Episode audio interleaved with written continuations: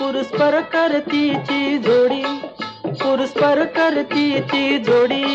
डाव पर पंचाचा मांडी माझ्या राजार डाव पर पंचाचा मांडी माझ्या राजार नमस्कार मी सौरभ.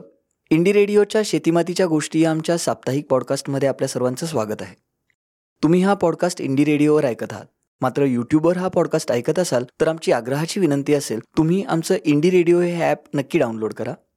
या पॉडकास्टमध्ये आपण दर रविवारी शेतीविषयक बातम्या घडामोडी हवामान आणि मुलाखती ऐकत असतो.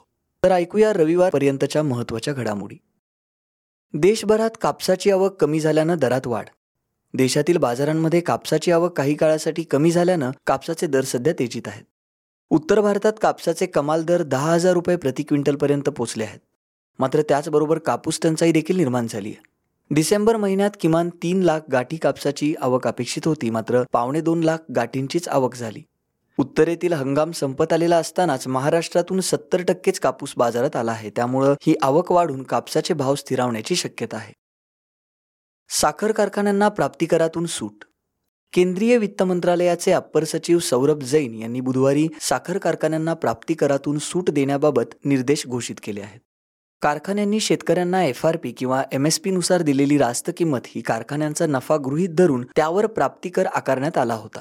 या प्राप्तिकराच्या थकीत रकमेवरून अनेक कारखान्यांना कारवाईची भीती असल्यानं ते कोर्टात गेले होते.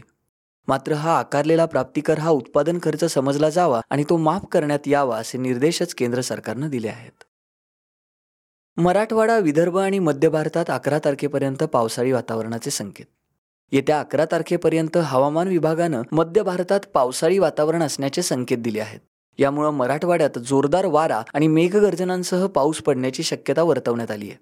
उत्तर महाराष्ट्रात पावसाची शक्यता आहे तसंच विदर्भात गारपिटीचा इशारा देण्यात आला आहे.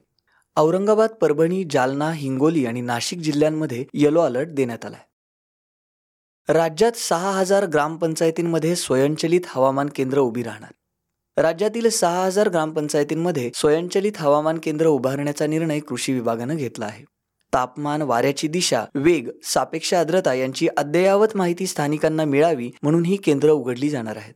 पहिल्या टप्प्यात ज्या ग्रामपंचायत क्षेत्रांची लोकसंख्या पाच हजारपेक्षा अधिक आहे अशा ग्रामपंचायतींमध्ये ही केंद्र कार्यान्वित केली जाणार आहेत.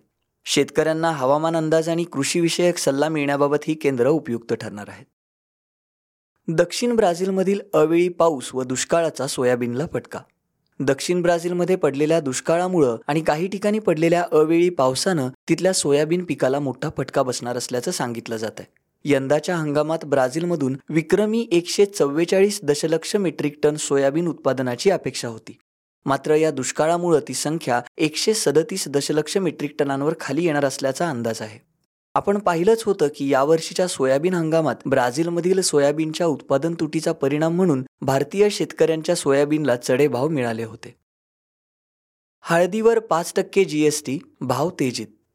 हळद शेतमाल नसल्याचा दावा महाराष्ट्र अग्रिम अधिनिर्णय प्राधिकरणानं डिसेंबरच्या अंतिम आठवड्यामध्ये जाहीर केला होता.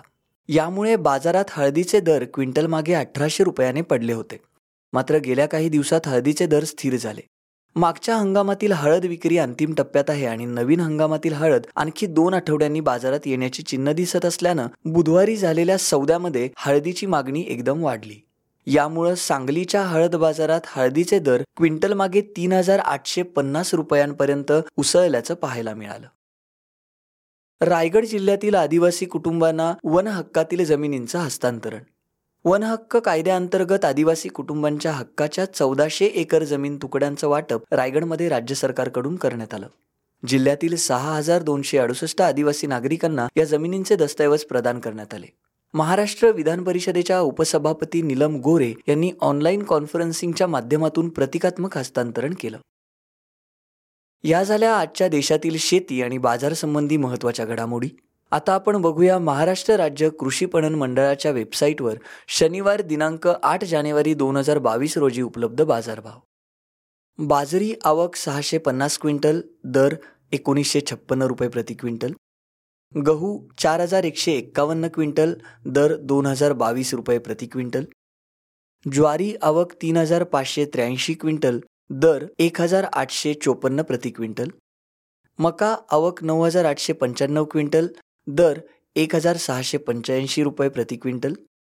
हरभरा आवक एक हजार तीनशे छत्तीस क्विंटल दर चार हजार दोनशे सहा रुपये प्रति क्विंटल.